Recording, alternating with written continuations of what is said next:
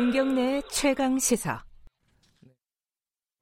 내가 그날 내 인생에서 가장 화가 났고 참담한 날이 그날이었다고 생각을 해요. 검찰의 민낯을 봤다. 어, 입시 문제는 내 기억으로는 언급도 하지 않았어요. 사모펀드 얘기만 했어요. 쉽게 얘기하면 사기꾼들이 하는 거다. 그래서 결론이 내려져 있더라고. 부부 일심 동체. 민정수석이 그런 거 하면 되느냐 이런 식의 이제 도덕적 판단부터 시작해가지고 결론이 법무부 장관 낙마 낙마라고 얘기해요. 법무부 장관 해서는 안 된다는 얘기가 그 말. 이것은 정치행위다. 그렇게 생각을 했죠. 궁극적으로는 대통령의 인사권에 인사권을 흔들려는 의도가 있지 않는가. 그리고 거기에는 검찰 개혁에 대한 반발 이게 있었다고 이제 개인적으로는 생각을 했죠. 어, 지금 들으신 목소리는 박상기 전 법무부 장관인데요. 뉴스타파와 인터뷰를 한 내용입니다. 어, 지난 지난해 이제 8월이죠. 이 조국 전 장관에 대한 아, 압수수색을 대대적으로 검찰이 진행을 했을 때 당일 윤석열 총장과 박상기 전 법무부 장관이 만났고 그건 처음 알려진 사실이죠. 박상기 장관, 전 장관에게 음, 조전 전 조국, 조국 전 장관 어, 조국 후보자죠 당시에 후보자를 낙마시키려고 어, 압수수색을 했다 이런 취지로 말을 했다는 거예요. 사실상 인사권자를 의 인사권을 흔들려는 거 아니냐 이렇게 해석할 수 있는 여지도 있는 것 같습니다. 물론 지금 어, 윤석열 총장 측은 어, 이 부분에 대해서 부인을 하고 있는 상황이고요. 열린민주당의 최강욱 대표와 함께 이 관련 얘기 나눠보겠습니다. 안녕하세요. 예, 안녕하세요. 당시에 청와대에 계셨죠? 예, 그랬었죠. 이런 상황들을 어느 정도까지 파악하고 계셨습니까? 어떤 상황이요? 이 박상기 아. 법무부 장관에게 보고를 할 때, 아, 이, 그 장관을 장관 후보자를 낙마시키기 위해서 이런 수사를 하고 있다라는 부분이요. 어, 처음부터 저는 그런 생각을 강력하게 가질 수밖에 없었던 것이, 네. 음, 그날이 화요일이라고 명확하게 기억을 합니다. 왜냐하면 화요일마다 국무회의가 있기 때문에. 아, 네네. 근데 그 아침에 이제 압수수색이 있었다는 소식을 저희도 춘추관에서 그런 얘기가 기자들 사이에 돌고 있다길래 네. 전해 들어서 알았거든요. 네.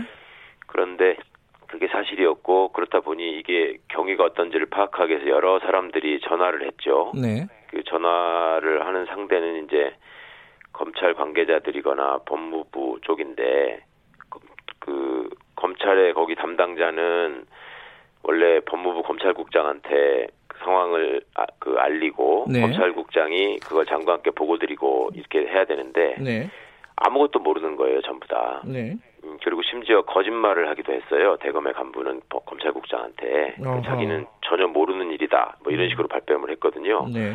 그래서 검찰국장조차도 그 사람은 진짜 모르는 것 같다. 이렇게까지 저희한테 설명을 하고 그랬었거든요. 네. 그러니까 그런 와중에 유일하게 이제 이 상황을 처음 접하시고 알린 게 박상기 장관님이었습니다. 음. 제 기억에는 장관님이 그 국무회의 참석하려고 이제 오시는 중에 네. 아무것도 확인이 안 되니까 차관이 이제 밖방으로 뛰다가 마지막으로 장관님한테 이게 확인이 안 됩니다라고 전화를 드린 것 같고 네. 그러니까 장관님이 총장한테 직접 전화를 하신 것 같아요. 네. 그랬더니 그때 처음 받더랍니다. 그게 네. 국무회의 시작하기 뭐 한 20분 전인가 그렇습니다. 음. 그러니까 그때 비로소 장관님한테 얘기한 첫 마디가 이제 그만 내려오라는 뜻으로 제가 지시한 겁니다. 음. 이렇게 얘기를 했다는 거죠. 예, 뭐 그렇다면 그게 이러이러한 혐의가 있어서 이러이러한 급박한 사정이 있어서 이러이러한 수단밖에 없어서 제가 이렇게 했으니 좀 양해해 주시기 바랍니다. 회의 국무회의 마치고 돌아오시면 상세히 보고 드리겠습니다. 이런 게 전혀 아니었고요. 네. 그러니까 그 그렇게 얘기한 거는 제가 판단하기에 그 의도가 국무회의를 마치고 대통령께 이 상황의 심각성을 보고 드려서 어 그만 그 지명을 철회하시라고 건의해 달라 음. 뭐 이런 뜻을 담은 것으로 느낄, 느낄 수밖에 없었죠. 그걸 이제 말은 그- 그렇게 했는데 그걸 해석하는 게 지금 이제 박상기 법무부 장관은 이 대통령의 인사권을 흔드는 행위였다 이렇게 해석을 하잖아요. 네, 어, 최강욱 의원께서는 어떻게 생각하십니까? 그거는 그냥 바- 예전 법대 교수님이었던 박상기 교수님의 해석이 아니고요. 네. 당시에 그 인사 개통에 있었던 법무부 장관님의 말씀입니다. 음, 그러니까 법무부 장관께서 그간에 쭉 느끼셨던 상황들이 있고 인지한 네. 사실들이 있는데 네. 어 그때 당시를 한번 다 반출을 해보시면 어떤 고비고비마다 검찰이 그 행동을 결행하거든요. 네. 그러니까 뭐 피의 사실을 흘리면서 언론을 이용하는 거는 물론이었지만 네. 압수수색의 시기 같은 것도 보시면요. 네. 조 장관이 당시에 그 의혹을 해명하는 기자 간담회를 가진 적이 있잖아요. 네. 그날 또 그 정경심 교수에 대한 압수수색을 또 대대적으로 더 크게 한 번 더 하죠. 네. 그리고 청문회가 벌어지면 또 부인을 기소하고 네. 그 전에 또 그 채널 A로 기, 기억하는데 거기에다가 내용을 흘려줘 가지고 야당 의원들이 뭐 가족이 기소되면 어떻게 할 거냐 이런 질문을 집요하게 하지 않습니까? 예. 사정이 임박해서. 그러니까 그, 그때 당시 이루어진 모든 그 행동들을 보면 상황 상황이 다 정치적인 상황 고려를 염두에 두고 한 것이고 네. 그것이 지향하는 바는 인사권자의 그 의도를 인사권자의 지명을 이게 그 철회하실 것을 압박하는 그 본인이 사퇴할 것을 압박하는 그 결과적으로 인사권을 제약하려는 그런 것이었죠. 지금 윤석열 총장 측은 어, 그렇게 얘기한 적 없고 박상기 법무부 장관이 당시 법무부 장관이 조국 후보자에 대해서 선처해 달라 이렇게 부탁을 했다는 거예요. 저도 어제 뉴스타파 예. 보도에 대한 대검의 입장이라고 나와서 그걸 언론이 그대로 예. 전하신 걸 보고 참 경악을 했는데요. 일단 그 사용하는 단어부터 보십시오. 장관께서 만나자고 요청을 해줘, 해와서 내가 만나줬고 내용을 그런 식으로 썼지 않습니까? 네, 그리고 네. 장관께서 선처를 요청해서 그냥 듣고만 있었고 네. 그 다음에 뭐 한때 인사 협의를 그 민정수석으로서 장관 총장과 같이 하던 분에 대한 뭐 얘긴데 네. 이게 뭐 인사권자도 아닌 사람한테 무슨 그 거취나 낙마 이런 걸 운운한 일이 없다 음, 이렇게 표현을 했어요. 네. 그 워딩 자체에 담겨 있는 그 오만함과 그 무례함을 보십시오. 지금 어느 쪽이 진실을 얘기하고 있는지는 자명한 것 같습니다. 당시에 그 조국 후보자를 낙마시키기 위해서 그런 수사를 했다라고 얘기를 했다면은 네. 그걸 전제로 하고 본다면은 그럼 왜 그랬느냐? 왜 조국 후보자에게를 낙마시키려고 그렇게 노력을 했느냐? 이게 뭐 검찰 개혁에 대한 저항 이런 이런 걸로 해석을 할 수밖에 없는 거죠. 그러면은 그렇죠. 음. 그, 어, 나- 낙마를 시키려고 한 게 아니었다라고 계속 검찰총장이 주장을 한다면 네. 지금 아직도 더 드러나지 않은 사실들이 몇 가지 있습니다. 음, 그것이 공개되면은 더 이상 그런 발뺌은 하지 못할 겁니다. 그런 거짓말을 좀 그만 이제 중단해 주기를 바라고요. 그 다음에 그 처음에 시작할 때는 이게 사모펀드 박상기 장관님 네. 이렇게 말씀하셨잖아요. 사모펀드가 굉장히 심각한 문제고 자기들이 그 론스타 수사나 뭐 이런 사모펀드 수사를 많이 해봐서 아는데 네. 이거는 뭐 사기꾼들이 하는 짓이고 이게 돈의 흐름을 따라가다 보면 안 걸릴 수가 없다. 네. 이런 얘기들을 계속 반복을 했었는데 어떻든 그것이 지향하는 바는 조국 민정수석은 절대로 장관이 돼서는 안 된다. 음. 이것을 계속 얘기를 하고 있었거든요. 예. 그거는 명백히 인사권자에 대한 도전이죠.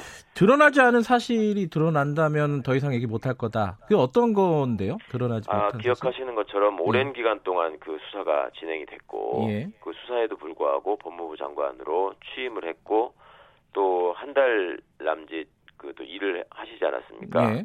그러면 그 과정이 긴데 예. 그 첫날 장관님하고 전화 통화하고 뭐 저녁 때 만나고 그런 상황만 있었겠습니까? 음. 총장은 본인의 정당성을 입증하기 위해서 여러 군데로 움직였고요. 네. 여러 군데로 움직이면서 여러 사람들을 만나고 본인이 직접 한 말이 있고요. 아하. 예. 그 다음에 아. 그게 그 향후의 과정에서 본인의 입장을 확실하게 드러나는 얘기를 드러내는 얘기를 입장과 네. 의도를 드러내는 얘기를 여러 곳에서 했었습니다. 아하. 그거를 본인이 잘 알고 있을 겁니다. 아. 그- 그거를 다른 사람들이 기억하지 못할 것이다라고 생각하는 건 오산입니다. 그러니까 지금 박상기 전 법무부 장관 말고도 어, 여러 가지 얘기를 들은 다른 사람들도 있다. 그거는 최강욱 의원께서 알고 계신다. 이런. 얘기죠? 네, 그렇습니다. 예, 알겠습니다. 어, 최근 어, 추, 어제 추미애 장관 그 인- 지휘권 발동 관련해서 얘기 좀 여쭤보면요. 네. 이 전문 수사 자문단 요걸 오늘 열기로 원래 했었는데 안 열겠다는 거예요. 이러면은 네. 윤석열 총장이 추미애 장관 지위를 받아들이겠다 이렇게 해석할 수 있는 겁니까? 정확하게 그러니까 좀 말씀해 주세요. 외형상으로는 예. 지위를 받아들인 모습이잖아요. 예. 그런데 어제 그것도 대검 입장으로 나왔었죠. 네. 그걸 철회했다고 그래서 지위에 응한 것은 아닙니다. 뭐 이런 식으로 지금 또 발표를 했잖아요. 네. 그거 뭐 그러면서 검사장 회의를 통해서 지위를 수용할 건지 논의하겠다. 음. 하, 세상에 그 어, 장관께서 그냥 무턱대고 하신 것도 아니고 서면에다가 그 이유와 법적 근거를 명시하셔서 지금 시, 시위를 하신 건데 네. 그런 지위에 대해서 한번 우리가 생각해 보겠다. 일단 이 조치는 했는데 그 지위에 따른 것은 아니다. 음. 이렇게 얘기하는 것 자체가 만약에 군대에서 국방부 장관이 작전 지휘를 했는데 육군 참모총장이 이런 식의 반응을 보였다고 하면 이거야말로 항명이고 쿠데타 아니겠습니까? 음. 그런데 왜 우리 일부 언론들은 그것을 그냥 받아 적는 데 그치고 그런 오만함이나 그런 불법성에 대해서 지적하지 않는지 저는 지금 참 음. 궁금합니다. 근데 이제 검찰총장이 어, 법무부 장관의 지위를 거부할 수 있는 뭐 예컨대 뭐 이의제기권 이런 것들을 활용할 수 있는 건가요? 지금 뭐 해석에 따라서는 네. 검찰총장도 검찰청법에 규정된 검사 검사의 한 사람일 수밖에 없으니까 네. 뭐 이의제기권을 행사할 수 있다 이런 해석도 있는 것 네네. 같은데 제가 보기에는 검찰총장과 검사는 구분돼야 하고요. 네. 그 이의제기권이라고 하는 거는 검찰총장의 부당한 지시에 대해서 검사들이 이의를 제기할 수 있도록 애초에 신설된 것이 입법 취지였고 음. 네. 검찰총장은 법무부 장관의 지위를 그대로 수용하는 것 외에는 음. 예, 그것이 옳지 않다고 생각하면 본인이 자리를 벗어나야 됩니다. 그게 수장이면서 정무직인 사람들이 음. 택하는 방식이지요. 네. 네, 그리고 해야 될 도리고, 아. 근데 그거에 대해 생각해 보겠다. 이거는 정말 헌정사상 없는 일입니다. 지금 말씀하시는 거면은 그러면은 받아들이든지 아니면은 사퇴하든지 둘 중에 하나밖에 없다 이런 말씀이신 건가요?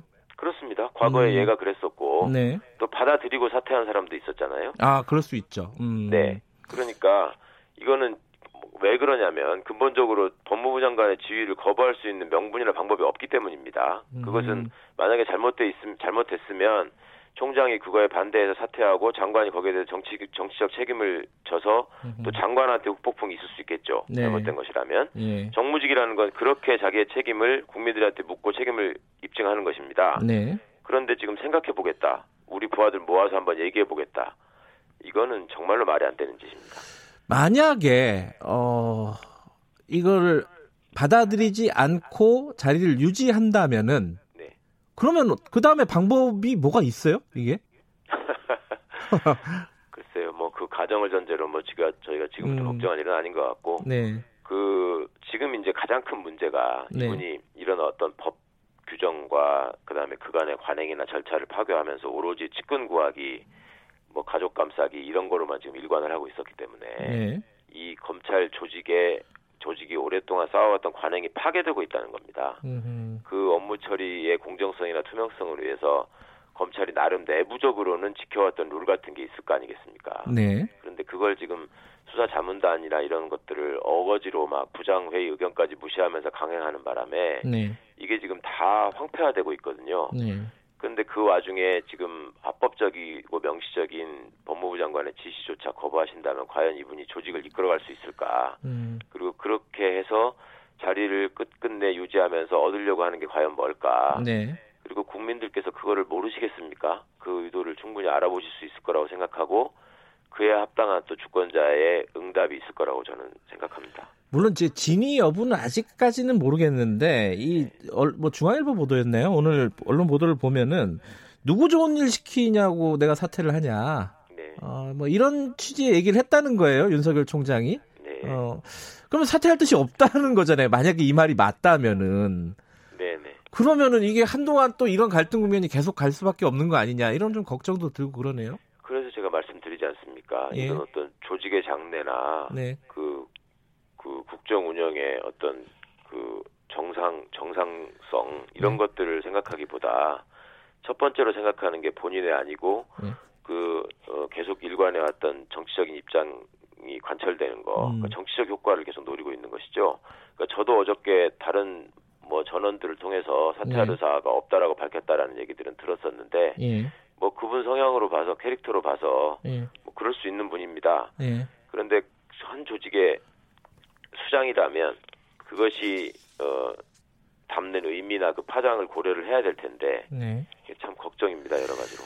그 검찰청의 여론이 뭐 다 반영된 건 아니지만 일부 검사들이 반발하는 글들을 막 게시판에 올리고 있습니다. 내부 게시판. 누구한테 반발하는? 그 추미애 장관의 지시에 대해서. 그거 네. 어떻게 보셨어요, 그거는? 그게 이제 우물한 개구리로 오래 살다 보니까 네. 그리고 또 처음부터 글을 올리고 뭐 이런 사람들은 과거에도 글을 올린 사람으로 제가 알고 있고요. 그거 이제 총장의 측근들이죠. 네.